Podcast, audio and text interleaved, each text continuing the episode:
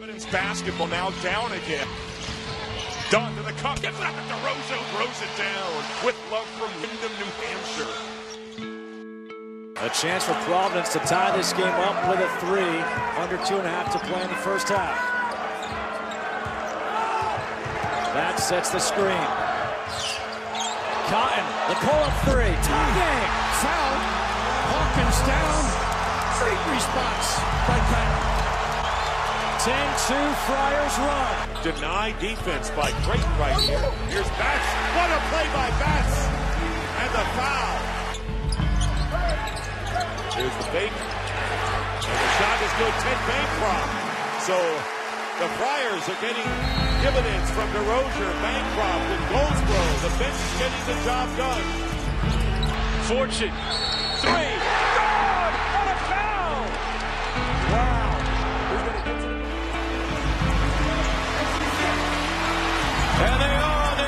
The world's most famous arena.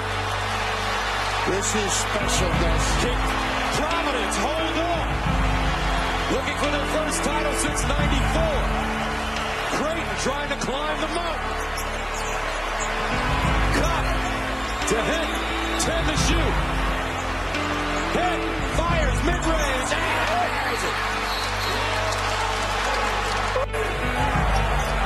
Trying to get it something quickly. Here's McDermott from Omaha. Uh, top. Too deep. And a foul. Chapman rebound. Congratulations to Providence.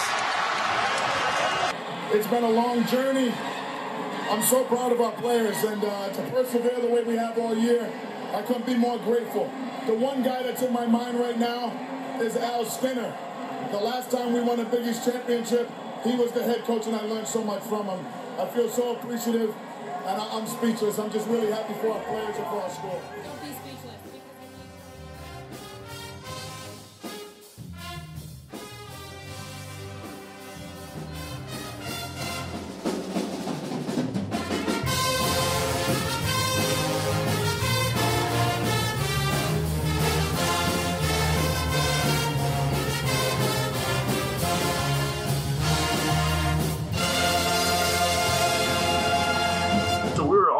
On campus. I know Providence started doing that. Um, so we had summer workouts, and you know, Coach White does the Friday turf days. So we, at that point, we had a year kind of under our belts, and like you said, I- I think we were thinking we're top ten team going into the season. Like nobody at that point, you know, we had just started to get a little bit of media attention, and it was, you know, making the NIT, but people don't really believe in you until you kind of believe in yourself. But from what I remember, man, we had one of the best scorers in the country. We had two guys who were dying to play. Um, we had Kris, like you said, coming back and and a couple potential freshmen who obviously they didn't they weren't able to play that first year. But that basketball team, if we played as is, would have been arguably one of the best uh, maybe Providence has ever had, to be honest. take us into a practice. Like what was it like that year? And who were the who were the guys like that were standing out? Was it LaDontae's rebounding? You know was it Kris's athleticism? Was it bryce's you know ability to you know the dog mentality? Like like what really stood out to you? We, we just we we battled. Um you know a lot of lot of you know bloody noses. I, I probably had a bloody nose once a week at least you know kadeem throwing throwing elbows around and, and and us getting into it but you know all for the good of the team um just you know guys going against each other Kris going up against bryce you know we still had a good scout team that year you know the, guys stepped up and and and you know made the starters and, and, and the contributing bench players really focus. You know, practices similar to now. You know, I, I I've been back a little bit to watch a couple of practices, and and there's a lot of focus. You know, on on scout team. Um, the coaches, you know, Coach Blaney, um, you know, from from 2014, right? Still still on the staff now. Coach Kerbeck, Coach Coach Cooley, you know, really do a great job of of getting you prepared. And that was something that I had never seen um, with with an eye to as much detail as they would focus on. Where you know guys on the bench, you know, guys that at the end of our bench would be yelling out the plays, and, and if you paid attention during our walkthrough, then you know exactly what's coming, and, and that would you know really help us out in the games. So let's kick off what was the 2013-2014 season, and let's set the stage for everybody. New network, Fox Sports One. We had absolutely no idea how that was going to go. I mean, being a Rhode Islander, I remember watching games on Cox. So certainly it could only get better from that. You know, Friday, November 8th, 2013 was a new era of Big East basketball in which we wouldn't be bullied by the Syracuses, the West Virginias, the Pitts, even back in the day of the Virginia Techs, Boston Colleges, Miami. But we had to start with an old foe. we had to start with Boston College, which I think is just so fitting, right? Um, yeah. Like, what, what what were your initial thoughts going into that game, Kevin? I remember being there and just being like, "This is the start of a new era, and I'm ready for us to take a new a new journey." Yeah. So, Bill, just taking a step back too. I know we touched on some of these things before, but I had written down some notes. So, heading into 2013-14, right before the season opener, PC hadn't reached the NCAA tournament since 2004. They hadn't won a tournament game since 97. They hadn't reached the Big East semis since 97, Big East tournament semis. They hadn't beaten Georgetown since 2005, so nine years. Hadn't beaten Marquette since 2007. And they hadn't been to the you know NCAA tournament in back-to-back seasons since 89, 90. So just to give you some perspective about where the program had been prior to Cooley in this year, you know, those are all pretty telling things. But Boston College I thought was a really cool way to open the season, right?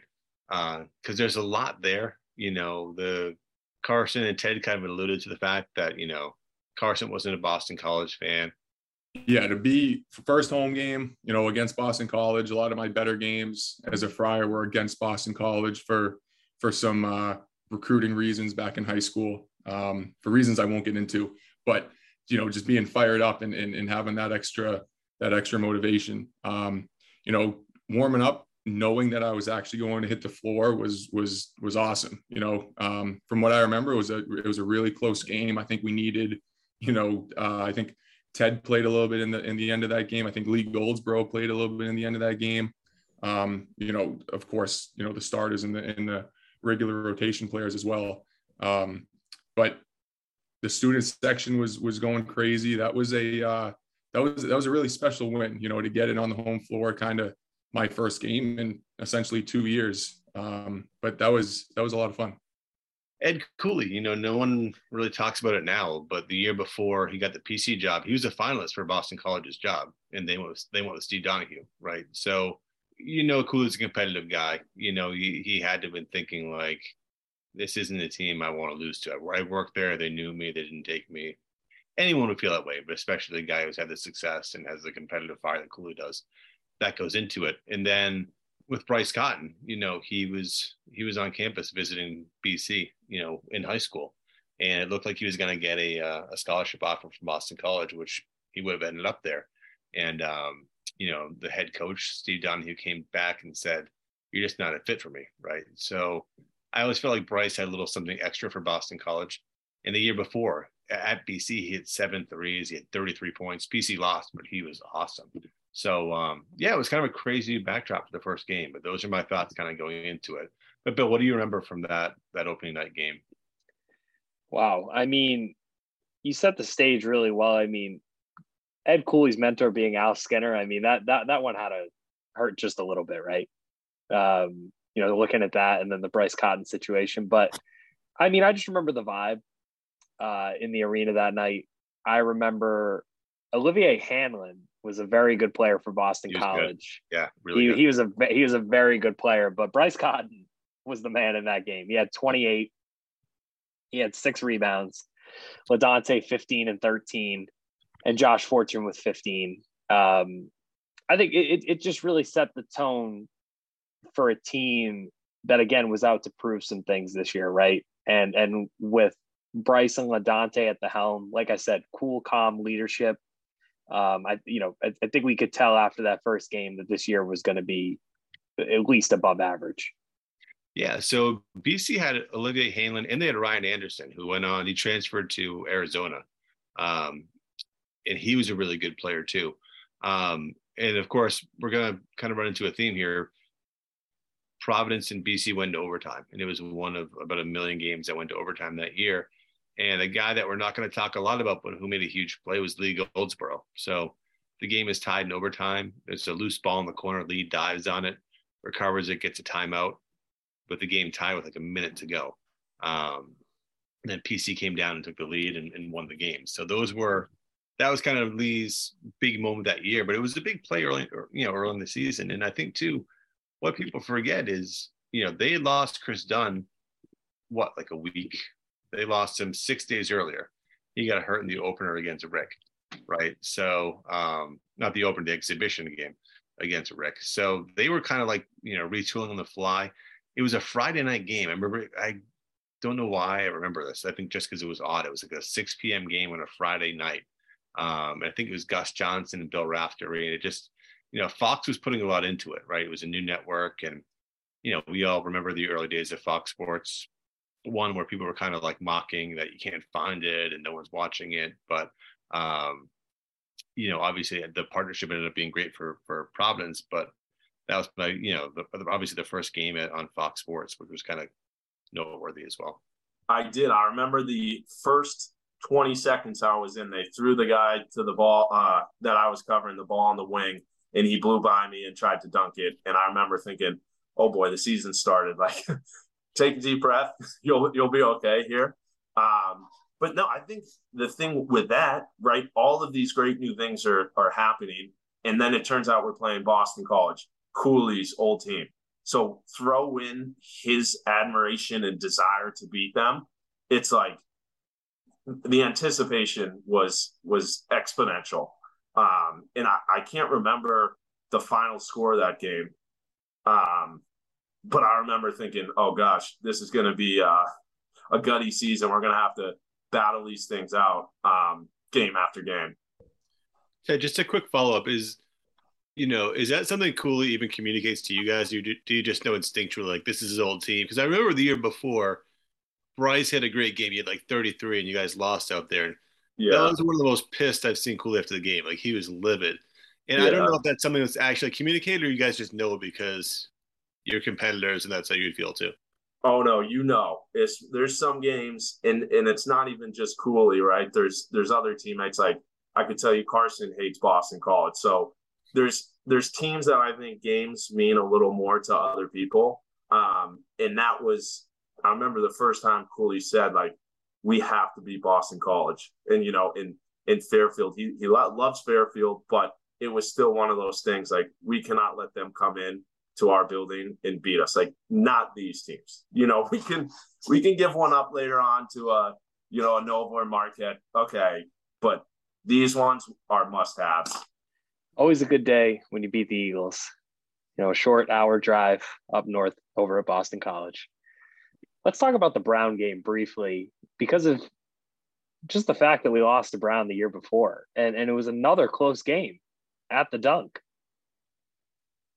It was, yeah. So they were, I mean, this is probably probably why PC isn't playing Brown nowadays, but um, you know, they had a Tyler Harris at like 19, 11, and like, or I think Harris had 21 and Kadeem had 19 and 11, but PC was down with like two minutes to go. And LaDontae hit a three to tie it.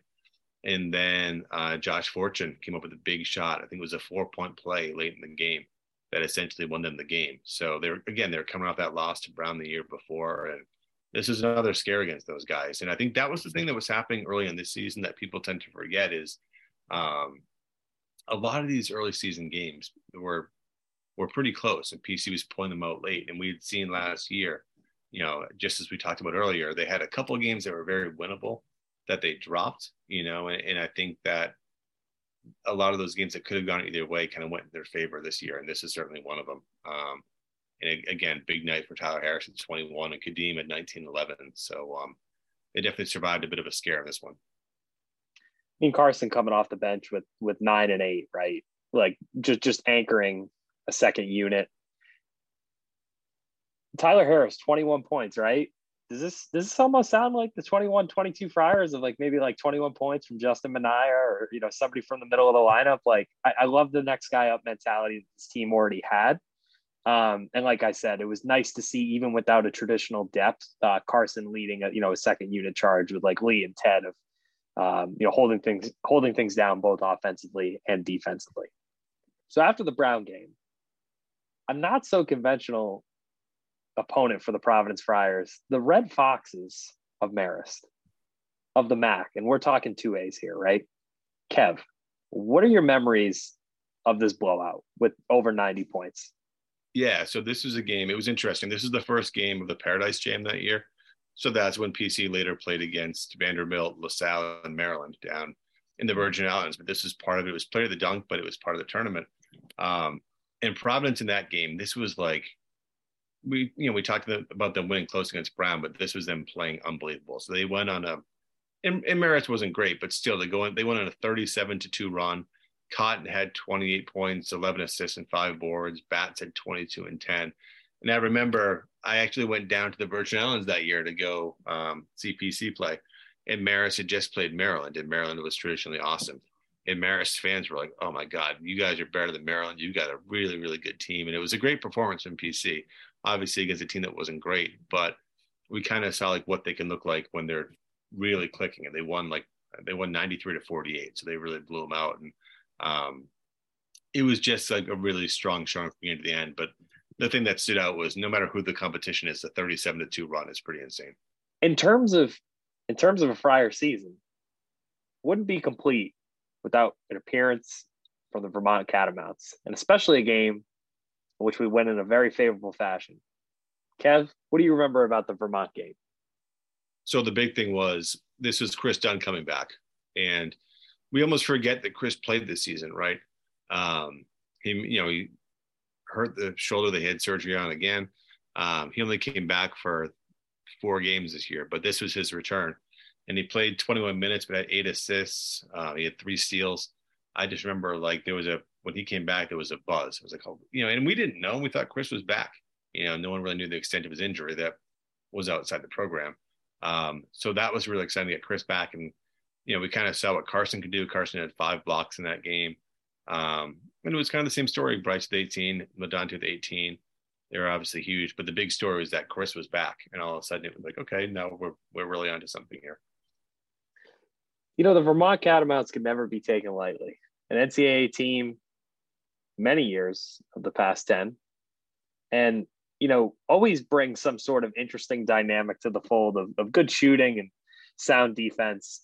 You know, just just another solid win for the team top performers Kadeem with 12 and 10, another double double, 18 for LaDontae and nine rebounds, 18 for Bryce, and a solid contribution from Josh and Tyler at eight and five. Um, yeah, I mean, these are the games that you cannot take lightly, and especially as you get towards tournament time, can be a make or break on the schedule. So, Kev, let's talk about the Virgin Islands and let's talk about that initial game and the win against Vanderbilt. So this was one of the best games I've ever been to. Um, you know, I've only been to one of these, you know, tournaments where they hold them in a tropical island or whatever, and the experience is amazing. You know, you go and you're basically there with a couple hundred fans, and it feels like you're essentially watching college basketball in a high school gym. So you're sitting like the second row behind the bench, you can hear everything the coach and staff is saying. It's you know a really cool experience. So you know, it wouldn't have been that cool of an experience if the game kept trending the way it was going. PC was down by 16 to Vanderbilt with 11 minutes to go. And, um, you know, it just seemed like, okay, well, we're going to drop the opener here in the tournament, but let's see where this takes us. And then um, I really felt like the defense, they switched to a zone, but between Carson and, and Kris Dunn, um, I thought the defense really kind of like flipped that game. So they were down 16 with 11 minutes to go. They closed on a 27 to 4 run. So, you know, they, they won that game. They're off to their best start since 1990 with that win. So they, they hadn't started this well since 1990, but um, just that that comeback against Vanderbilt was was thrilling, you know, and to be there in the gym was awesome. And they got a bit of everything. Um, you know, Kris was playmaking, Bryce and Tyler had some big shots. I think LaDontae had a big offensive rebound late but I thought it was Kris playing the passing lanes and Carson at the rim that really changed things. They had they switched to a zone the last like 10 minutes of that game and flipped it. And um, that was a really great game. those preseason, uh, you know, non-conference tournaments are always pretty fun. You know, you go down with with you know the supporters that are on the plane with you, and then you always get those you know those families that that take a vacation and go support you. And to be in those little gyms with essentially a packed house with only a couple thousand in there, you know, brings you back to high school, but but it's a high Division One game, and and those tournaments are, are a lot of fun. That game I remember pretty pretty well. You know, um, when I was transferring from Wake, I visited Vanderbilt, so I know I knew essentially the whole team. I know Coach Stallings on the bench, um, a couple of the assistants that recruited me. I remember being at the free throw line a couple times, guys, you know, chirping me left and right. You know, I didn't choose Vanderbilt. I was here at Providence. Uh, and then, yeah, things, uh, things did not go well. I think we were down, I think maybe, yeah, 15, 16, 17 points. And uh, that was one of those games where we kind of just went, hey, you know, if, if we lock in defensively and we start hitting some shots, there's enough time, you know, 11, 12 minutes to go. And, and that was a common theme throughout that whole season where that may have been the catalyst, but that was a common theme where we get down by 10 or 12 and there's plenty of time left. And we knew that if we just locked in, we'd be able to come back. We transitioned to our first loss of the season against the Mark Turgeon Maryland Terrapins. Kev, what do we remember about this game? Yeah, this one was a bummer. Um, so they lost that one 56 52, but they were down 19. It was 44 to 25. It kind of similar to the Vanderbilt game. They, they went this huge run. Uh, Cotton had a four point play with like a minute and a half to go to cut it to two. But um, Maryland had this kid, Dez Wells, was a really physical guard. And he ended up basically just going one on one and winning the game late for him. But um, that was kind of interesting because Maryland at the time they had Jake Layman, who was um, a Massachusetts kid who I think PC recruited under Keno Davis, and I, I think he might have from Wrentham. You know, either like his mom or his dad went to PC. He had some sort of tie, I thought, to PC. And then they had Evan Smotrycz, who was a good three point shooter. He was Carson's teammate at the Mass Rivals, another Massachusetts kid, I think was from Reading, Mass. So they had some connections here locally. Um, it was just a game that I didn't think PC they shot poorly. They made one of those kind of, you know, crazy runs in the second half where they, they did cut it to two to their credit when it looked like they were going to get blown out. Um, so you walk out of there, you know, you lose by four in the championship to Maryland. You feel like that's not going to kill you resume wise. So you're not disappointed at all. But um, kind of wish they could have got it going earlier. But for me, like, I walked out of there feeling pretty good.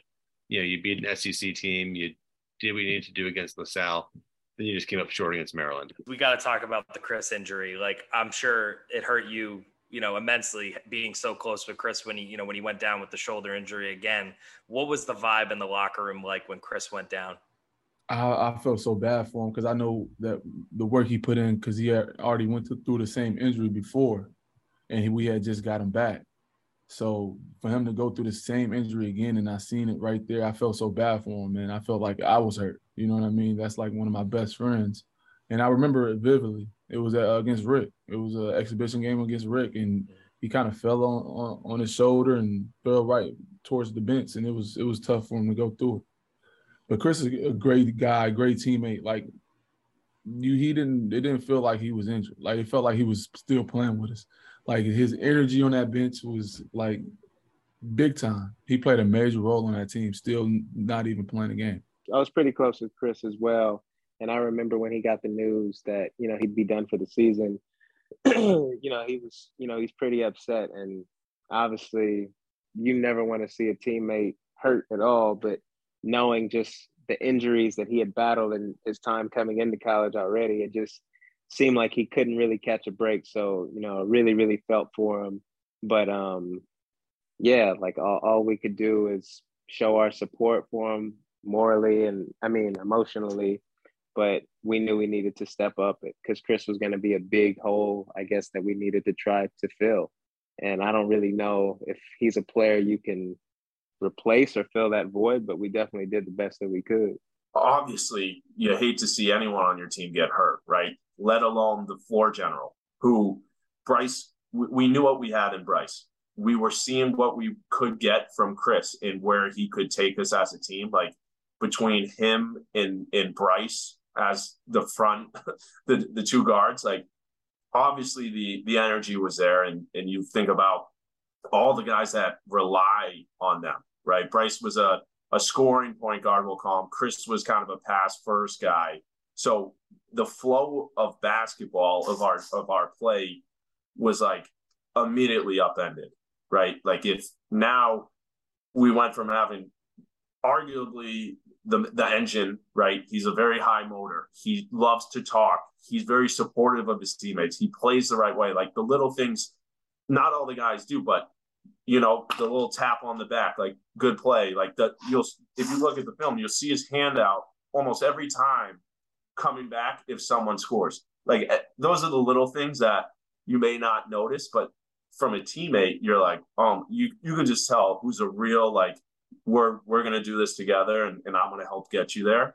So when it first happened, I personally kind of felt for him more than I did the team. I knew the struggle he'd been through, and as someone who'd been injured and played with injuries, like my first thing was, I wonder how Kris is doing. You know, I figured, hey, our team will hopefully be okay. You know, I'm sure Cooley will come up with something. We'll we'll have to change the way we play entirely. But the first thing, which I think speaks volumes to the team, was like it wasn't, oh, we're screwed. It's let's see how Kris is doing. And then, like Kadeem probably mentioned, Cooley brought us in and said, hey, we'll figure this out. You know, like first things first, let's make sure our guy's okay. Um, How do you think he stayed so positive? I mean, two years of this must have been coming off a McDonald's All American high school year must have been crushing. I have no idea. The I don't know if it's if it was his childhood that obviously coming from a, a tough area and, and, tough past growing up. Um, but it was a question we asked ourselves a lot, right? And it's just it's almost motivating to think, see a guy when you're down bad in your head and he's coming to practice excited after being a darn, he should have been in the NBA already at that point, right? Like, and he's still coming to practice, showing up, doing the PT.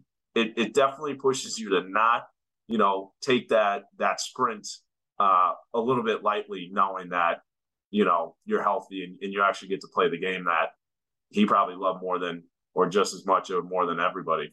Transitioning, Kev, the Stags of Fairfield. I don't remember much in this win. What's interesting looking back, you know, obviously it's Cooley against his old team. Bryce Cotton, 18 of 19 at the free throw line, which is pretty crazy. He had 24.7 boards. And then I think every starter had in double figures. Uh, Kadeem had 13, LaDontae 12, Tyler again, 16 points, eight of eight, eight of eight at the free throw line.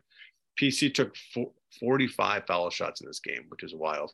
Um, I don't remember much from it other than it made PC seven and one.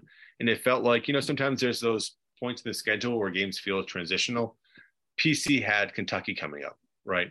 And I remember um, Cooley came out in the press conference and basically said, you know, not too many words, I don't give a damn about Kentucky or what about Providence and essentially said they'd be showing up ready to, to battle against Kentucky. But that Fairfield game kind of felt like, uh, you know, a warm up between Maryland and Kentucky, and they took care of business. But they had a big one coming up against Kentucky. Kev, Kentucky, the Barclays Center, a true blue blood. In fact, they wouldn't play us at the dunk. so yep. so we had to go to the Barclays Center to play them, right? Kentucky's starting lineup, Willie Cauley Stein, Julius Randle, James Young, who was a heck of a college player. I know it didn't work out in the NBA, but a heck of a college player. And the Harrison twins. I mean, this is like, and Poythress off the bench. Like, this is as Kentucky of a team as I could think about. I know. I remember going into the matchup, and our mindset going into the matchup was like, these guys put on their shoes just like us. They put on a sock one, uh, one, one, one foot at a time, just like us. Like we didn't look at it like, oh, it's Kentucky and they're the best of the best. And no, we looked at them like it was just another game, another team, and we really felt like we could beat them. I mean, it didn't happen like that during the game, yeah. but our mindsets was like, man, we could go in there and beat anybody. But there, that was a loaded team. They were a good team, and and they got the best of us that day. Kev, what did you think about the unfortunate but also great learning experience Providence Kentucky game at the Barclays? Yeah, that was interesting. So Providence had signed a two-year deal with Kentucky, and like you said, they wouldn't come to the dunk, but Providence was going to go to Lexington the next year, and a quote unquote neutral site game in Barclays that year. What was interesting is it essentially felt like from the presentation of the game, it felt like a Kentucky home game. Uh, on the video scoreboard, they were flashing the Kentucky logo and not Providence. They were just showing Kentucky highlights. But the Providence fans really showed up. And I think for a lot of guys who are new to PC, um, you know, for Carson and Tyler, you know, they hadn't traveled to the Big East tournament before with, with Providence. I think they were surprised to see just how much PC's fans could kind of take over there. Um, and to be honest, you know, Providence was, I think, within like two points around the second half. Cotton hit had a really good game. He had five threes in that game. He had a crossover where he basically dropped this kid, um, uh, Dominic Hoskins, to the floor. Uh, not Hoskins, Hawkins. He was supposed to be like their gritty defender off the bench, and Cotton crossed him over and hit a three. And they really had it going. But I think essentially, you know, at that time, Kentucky's size was pretty incredible. Uh, Julius Randle was kind of a bull inside, uh, but Cauley Stein was dominant. He had, you know, 15 points, eight rebounds, and nine blocks. He kind of swallowed up PC. Um, but what's interesting is the next year I thought Kentucky was even better. You know, they had Cauley Stein again, but they had Tyler Ulis. They had Devin Booker coming off the bench. They had Karl-Anthony Towns. Um, they had the Harrisons again. So that was the five on, five off team. yeah, yeah, exactly. So, and that was the uh, Kris got hurt. You know, he had hurt his ankle right before that game. So um, that was an uphill battle. But those Kentucky teams at the time were were loaded. But I thought it was, you know, uh, almost a little bit of a good preview for what was ahead in, in the NCAA tournament, playing kind of one of these blue bloods that can just throw out so many big athletic bodies out at you. Like Dakari Johnson and Marcus Lee were both five star big men who came off the bench and didn't play much at all, right? Whereas at a school like a you know PC size, those guys are probably playing huge minutes. Um, these North Carolinas and Kentucky's can just throw like waves of big athletic guys at you, and that's the that's the difference. And they kind of wear you down a little bit. And yeah, this was a game that PC essentially off the bench. They had Carson playing 18 minutes, um, and they had Lee Goldsbrough playing 12. But we were really reliant upon you know the starters in that game, and that that is that's a tough tough hill to climb. You're going against a team that talented and that athletic to essentially play six guys. I think Carson said it best when he said, "We started that game off, you know, pretty competitive. I remember going in, into halftime. Um, Coach Cooley was pretty was pretty excited. I don't remember what the what the deficit was, but I, I think it was low scoring, and I think we felt really really good. And just at a certain point, you know, in the second half, we kind of just ran out of gas. Um, and and you know, in in that particular game, and again, correct me if I'm wrong. We did at that point. I'm not sure if if we had Kris or not. Um, I might be no. getting Yeah, I'm thinking of the uh, 2015 game, but the 2014 game, you know, it, it would have helped to have a couple more, couple more guys. Um, but we just ran out of steam. But but you know, that first you you said it, 25, 30 minutes of that game. Um, you know, we, we kind of hung around and and that was my first experience at the Barclays. Uh, you know, before going to um, Madison Square Garden for the Big East tournament that year, where I really, really understood just how well Providence College basketball fans travel. That was, you know, as as big of a program as Kentucky was. I'll never forget the first few baskets of that game, and just looking around and seeing a, a whole bunch of black in in in supporters of Providence. It was it was pretty remarkable, you know. And I know Brooklyn and the New Jersey, New York, Connecticut area is a big Providence alum hotbed, but for for for the fans to show out against the game with Kentucky was pretty cool.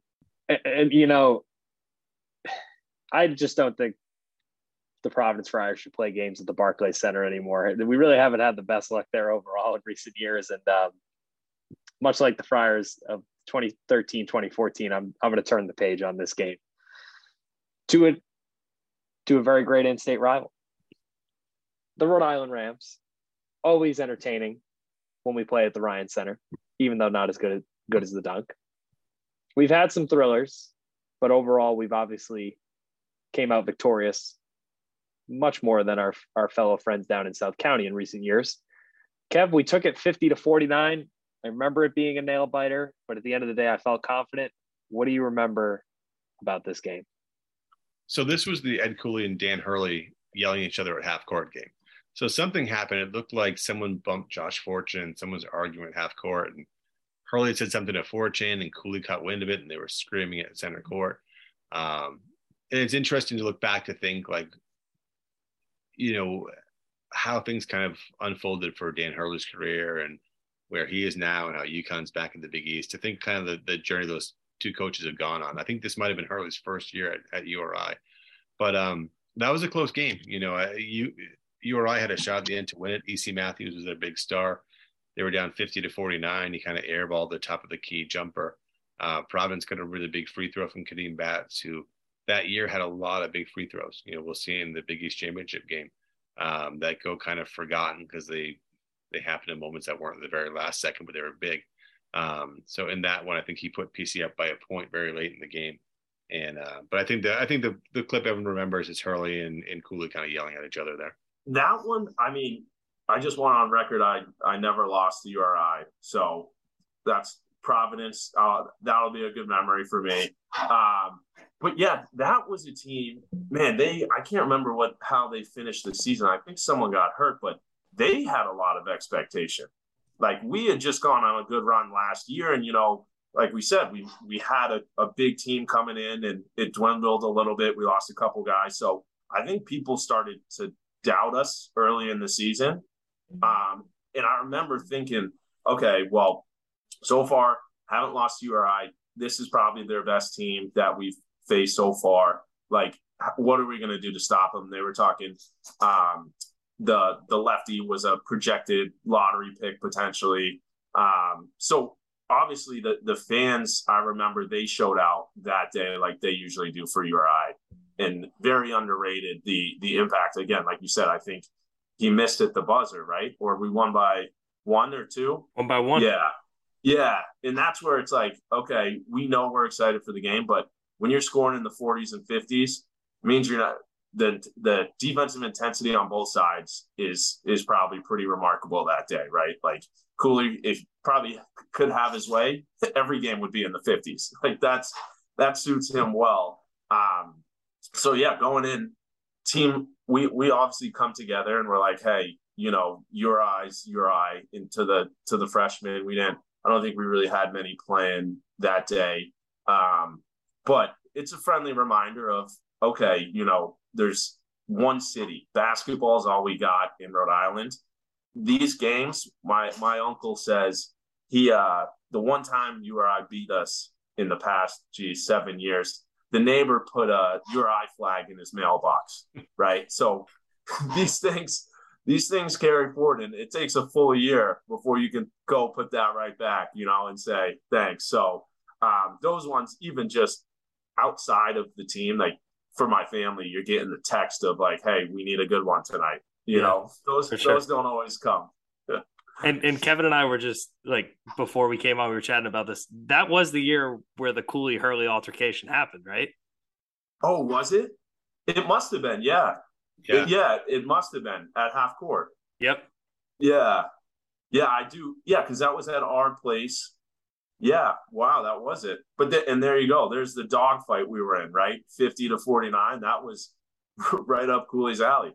That URI a rivalry for Providence was since I first got there. Since I've had to watch that game as a as a redshirt freshman, uh, it was just always tension. Uh, the tension was heavy and high, and I think it, I think that was more so they they knew what they were doing for the fans as well. Um, you know, what I'm learning now at 31 versus you're talking about 20, 21 years old, 22 years old at that point, is uh, the business of it. And I understand that they were like selling it, selling that intensity, you know, selling that that that feel to the crowd, giving that energy. And uh, they were just they, they I'm sure they shook hands and called each other after and had dinner after or something. But uh, that you know the intensity of the game, you're not that's not your friend on the other side.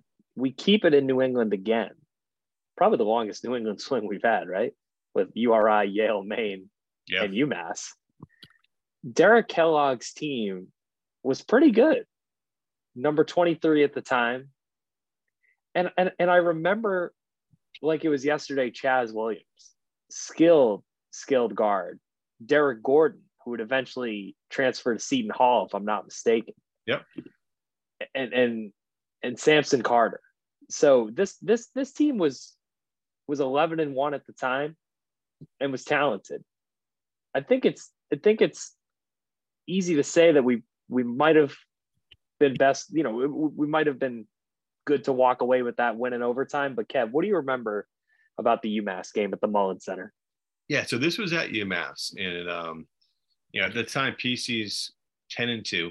You're thinking if they can win this one the road, they're 11 and 2 and UMass was ranked at the time. So if you're looking at UMass, you know, back in 2000, the fall of 2013, they started that year 10 and 0, and they'd beaten New Mexico, they beat BC, they beat BYU. If you remember, remember uh, Matt Carlino, who played for Marquette, he was a good lefty scorer. He yeah. was there, and Kyle Collinsworth was there. They beat Clemson, Nebraska, and they beat LSU, and they barely lost to Florida.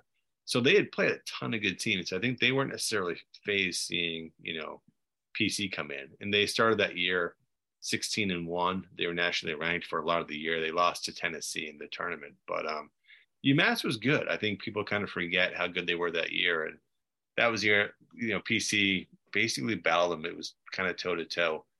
UMass took it 69 to 67 in overtime. Um, and that was the game that UMass um, they scored in the last second shot. They got an offensive rebound. They took like a terrible three uh, with like five seconds to go, and Derrick Gordon grabbed an offensive rebound and put it in at the buzzer. Uh, it was such a bummer for PC, but Cotton was awesome in that game. He had 24 points. Tyler had 16, and Carson and Kadeem combined for nine blocks. But PC was down 10 with like three minutes to go. Um, and Bryce came through. I think he tied it with a layup. Um, and then Bryce tied it once again in overtime with a three with like 30 seconds to go. Um, so it just seemed like a game that PC was kind of like climbing uphill all game. Um, and you know, as much as it felt like kind of a BS last minute shot by UMass to catch like a total brick and put it back in, um, they did kind of control that game in the second half and probably deserved to win. And you know, from PC's perspective, it would have been a good win to get, but didn't feel like a crusher. They so they close out the non-conference ten and three, and you're feeling pretty good. At least I did, Bill. I'm, I'm not sure how if you remember how you felt after that one or about the non-conference in general at the time. But for me, I was like, that's that's a pretty good pretty good start. Kev, what do you remember about starting Big East playoff with the double overtime thriller that we lost, unfortunately, at the dunk on New Year's Eve? Yeah, this was a backbreaker. So they, think this the first in the first year of Fox Sports One in the Big East. I think every team played on on New Year's Eve. It was this big run of games, and you know, Providence had already played UMass in overtime. They played Boston College in overtime, and here's another double overtime game against Seton Hall. Um, and it was a game that you know Seton Hall won 81 to 80. Um, it was a killer loss. You know they were, I think Providence. It was their first double OT game since 2005, which is kind of crazy. I think fans might remember that night where Ryan Gomes had a career high like 38 points. Um, it was this crazy game. There were 11 ties, 16 lead changes. Cotton played 50 minutes and scored 25. He was absolutely awesome um, in overtime. I remember he hit all sorts of like crazy shots. Um, and PC was up three with 10 seconds left in over double overtime, double overtime. Um, and then they committed kind of a bad foul that put Seton Hall at the free throw line. They hit those. Then Providence turned it over on the inbound pass and fouled again. Seton Hall hits the two free throws and wins the game. So that was a real backbreaker, just because too, Providence was trailing in that game, um, either late in overtime or late in regulation, and that sequence at the end, um, I imagine, was a killer for Providence, especially under Cooley, a team that kind of prides itself on the fact that they execute well. If the game's close late, they're going to win it, and um, that was just a, a real painful loss. Really, really tough way to start the Big East. I mean, what stood out to me with this game was Tyler Harris again. You know, six of ten from the field, twenty-two points, nine rebounds. Like, like Tyler was Ty, Tyler on this 2013 2014 Friars. Like, I hope you're listening out there, Tyler. Like, you were an underrated piece to the success. Looking back at all these big offensive games that you had, um, you know, as we as as we head into Big East play here. So after the loss to Seton Hall, team continued forward, but unfortunately with the wrong opponent, Villanova, which had been ranked at 11th uh, at the time. We got them down in Philly, and Kev, we lost by 30. what are your recollections of the loss to Villanova after the Seton Hall double overtime loss?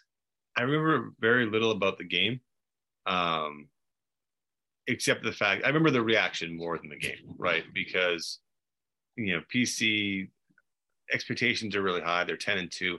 All of a sudden now they're ten and five, and they're zero oh and two in the Big East. They've lost, you know, they lost complete heartbreakers to UMass and Seton Hall. Then they come out and get killed by Villanova, and then naturally the questions start about, you know, did those two losses in overtime break their will? Are they going to bounce back from that? Because this was an ugly one, and th- these things just happen every, every year. We saw it this past year with the game at Marquette. There just looks to be kind of a dud game, and this this was it. Uh, the one thing I remember with playing with Nova, it just seemed like no matter how good we played, they always just had something else for us, and it would just never be enough. Um, but they were a hell of a team, and that's you know sometimes that's what basketball is about. Good matchups. They match up. Uh, they matched up pretty well against us. I would say every time we played them, but um, it was a good a good lesson for us to learn because that wasn't the only tough games we were going to have. It prepared us um, for what was to come in some ways. Uh, I would say. And taking a step way back, you had a, a buzzer beater against them at their place your junior year. And I felt like that was almost like turn the season and kind of turn the momentum of the whole program. Like that's when you guys started going on a winning streak. What do you remember about you know that game winner you had at at Nova and what that meant for you guys as as a team? I remember we was up eight or something like that with like 40 seconds left. So that buzzer beater should have never really happened. But uh, luckily, luckily that went down because if that would have went to overtime, who knows where that game would have went because they really started rolling. But um, yeah, that definitely stands out in my mind because they made a hell of a comeback. Yeah, Villanova was tough, man. Like you bringing back a lot of memories, man. Those, those teams were some tough teams to go against. Yeah, uh, they had a lot of positionless positionless guys over there, so they were just throwing guys that was the same size out on the court, and they were just out there hooping and just trying to play bully ball, and we knew that, and they still was a tough matchup for us there was always a battle with Villanova that year, man. I'm happy to kick it off here on Providence and St. John's because I almost wish that St. John's was more competitive now for truly the rivalry we had back then, right? It's kind of like St. John's started off as our main rival or one of our main rivals with the new Big East. Um, you know, obviously our our Friar contingent of alums in New York obviously helps the cause within that, but Carnesecca Arena, you know, the house that the Carnesecca has built, double overtime game. I mean, just an absolutely gutsy performance from Bryce Cotton. 50 minutes played. Josh Fortune, 50 minutes played. LaDontae, 46. Tyler, 44.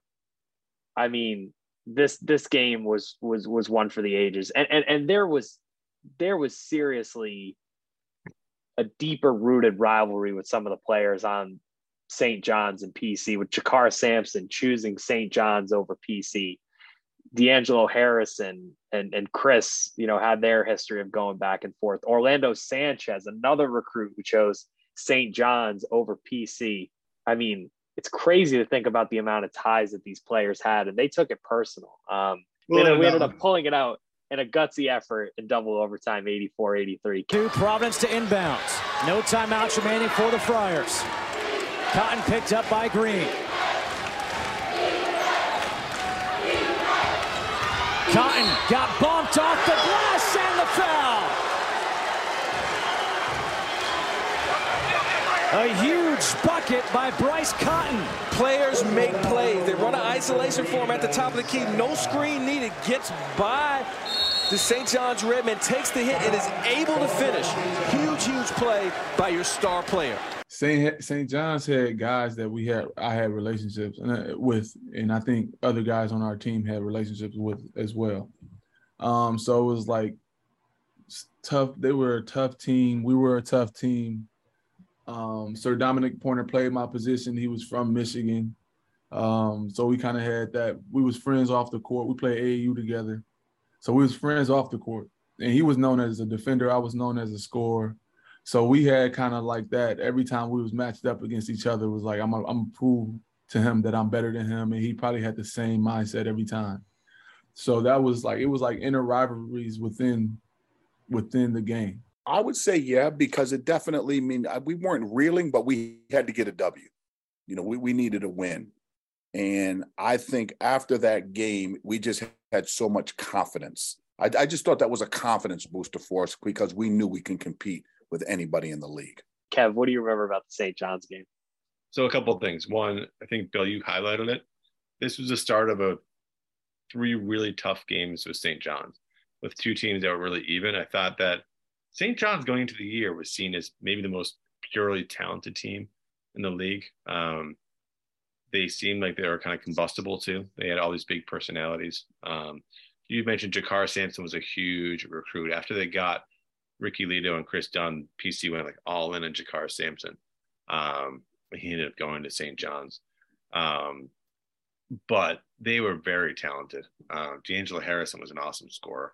And I think the obviously you mentioned the biggest takeaways for me from that game were all the minutes these guys played, but also a couple things from late in the game, right? So PC's down a point with maybe 10 seconds to go. And instead of fouling, they force a jump ball, which we'll see happen later in the year in an even bigger spot. So they force a jump ball, they get the ball back. Cotton just goes one on one, finishes his crazy and one that essentially wins the game. And it's a huge moment, right? Like that was a tough spot too because St. John's was desperate. You know, we'll we'll see later in the year St. John's plays their way back onto the bubble, but at this point they'd started 0 and 4 in the Big East. And the last thing you want to do is go to someone's house when they're completely desperate and a really talented team. You know, not just anybody, but this is a talented team. Um, so to get that win in that gym against a really talented and desperate St. John's team was huge. You know, we we can't talk about the 2013 2014 Big East season without talking about the Creighton Blue Jays. As you mentioned, they were getting some national notoriety, uh, ranked 20th at the time, 13 and 5. We were able to pull out an 81 68 win in convincing fashion. And what I'll remember about this game is just it was an offensive barrage by PC, similar to that of like a non-conference game where everybody was in double figures in the starting lineup, and it things just seemed to be working. And truly, other than Doug McDermott going off for 21 and seven, we didn't really see a lot from the cast of characters that we're used to at Creighton. Somebody like an Ethan Wragge or an Austin Chatman guys who were just you're just so used to being complementary three point pieces for Creighton outside of the star player. I thought this was a crucial win for PC going into the rest of Big East play. Kev, what did you think about this win? Yeah, and part of the cool thing about college basketball is these seasons can turn in a matter of one or two games, right? Like three games earlier, you're thinking that PC is in some trouble. Now all of a sudden they've got some serious momentum going. Like Creighton Creighton had won 10 games in a row coming in, right?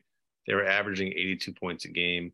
Um, to put it in perspective, right? They came out the game after this one against Villanova. Nova was ranked fourth in the country, and they beat them 96 to 68.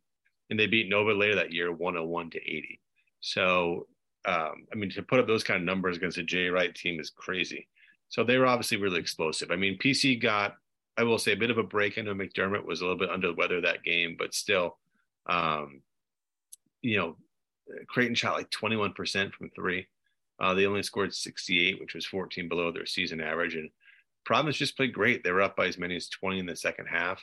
They never trailed. And I thought that the one thing that was kind of that stood out was they just seem more physical um, than Creighton. And I, I, think it was evidenced by Ted Bancroft. You know, I, I thought you know, they, even McDermott said after the game or during the game to Bancroft, like, wait, you're a walk on? Like, he's a really strong, like, six five kid. And, and Ted did a good job on McDermott for a while. And, and I thought Ted lit, kind of lit the dunk on fire. He came up with a huge steal and dished it to LaDontae for an and one. And that was kind of like the marquee play of the game. But um, all of a sudden now, PC's won three in a row, and you're feeling like the season's back on track. Well, I remember, you know, obviously uh, McDermott and I were just getting to know each other first year, boom, boom, boom. And his son, I think his son was coming off the flu. So he wasn't at 100%. And, you know, our styles of play for whatever. And that day, you know, playing at the dunk, it was just an electric, electric environment. We had to win. and I thought we played one of our better games against one of the better teams. So um, I think everything clicked. You know, I definitely think everything clicked. And as you talk about Creighton, as we played them three times that year, where we, you know, we go into what I thought was the hardest basketball environment in my 29 year career uh, at, um, I forget, I, I was it called the Century Link back then? I believe it was called. McDermott trying to get 3,000 points. I think he needed 35 and he got 31 in the first half. And, you know, it was his senior night and all the lines were there for them. They beat us so bad, I can still feel the, the, the tail whooping. Yet divine providence comes and we play them in a Big East championship. And that's why we're here on this Zoom now. So, I mean, that is like one of the greatest turnarounds in a seven to 10 day period that you can have. Creighton Style was the first team I think we played against where everybody literally stayed on the perimeter. So their five, I forget his name, but that was the first five I guarded like that, where his literally he didn't shoot one two that whole season he just literally shot three. So um, that was their system was very, very before its time. Um, cause that's that's what game is now. But even then, that was like before its time, just like the way the style they played. First one, yeah, we were. I think that was one of the games that kind of got us rolling because we had lost our first two Big East games, I think, or first three, and then we mm-hmm. strung off five in a row. But beating Creighton, that was huge for us to boost the morale and also to kind of calm some of the fans down to let them know like this isn't going to be a season like everybody typically expects. Like we're we're good, just hang in there, and uh, you know the tables were going to turn. But that was probably a big shift for us because not only did they have McDermott, I think they were ranked like top twenty in the nation as well. So that was really really huge for us.